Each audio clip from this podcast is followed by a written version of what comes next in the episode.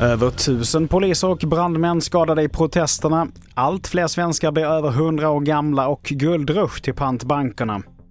Det här är TV4-nyheterna som börjar med att idag så går Finland till riksdagsval och det är extremt tätt mellan de tre största partierna. Leder gör liberalkonservativa Samlingspartiet, tätt följt av nationalistiska Sannfinländarna och tredje störst är Socialdemokraterna med sittande statsminister Sanna Marin. Och så här säger vår reporter på plats Magnus Wennerberg om Marins utsikter för att få sitta kvar. Alltså här I slutspurten har hon framförallt satsat på uppmaningen till väljare till mindre partier att taktikrösta på henne för att undvika scenariot som är högst sannolikt att Sannfinländarna blir största parti.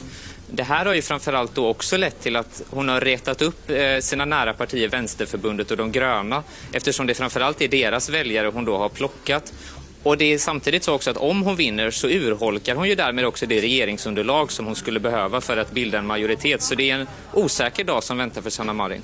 Så vidare till Frankrike där sedan den 16 mars så har över tusen poliser och brandmän skadats i protesterna mot den kontroversiella pensionsreformen. Det säger inrikesminister Gerald Darmanin till lokala medier. Under den här perioden så har även 316 attacker utförts mot offentliga byggnader och över 2500 anlagda bränder har registrerats. Och så till Sverige, där antalet svenskar över 100 år har ökat i snabb takt de senaste 10 åren, det visar nya siffror. Men i takt med att allt fler lever längre så varnar nu forskare på att det blir akut brist på platser och personal inom äldreomsorgen framöver. Vi får högre tryck på sjukvården för vi får fler sjukdomar efter 80 års ålder. Vi kommer att få fler, större tryck på äldrevården eftersom fler människor kommer att få demens. Och det här är på en sån kort period, så nu måste man faktiskt göra någonting åt det här. Och i inslaget så hörde vi Ingmar Skog som är äldreforskare på Göteborgs universitet. Till sist, mitt i den skenande inflationen och stigande räntor så finns det en bransch som blomstrar, nämligen Sveriges pantbanker.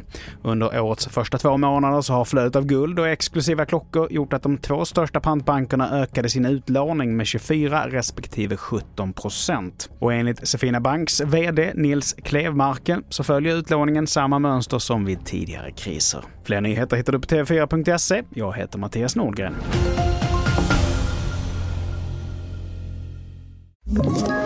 Ett poddtips från Podplay.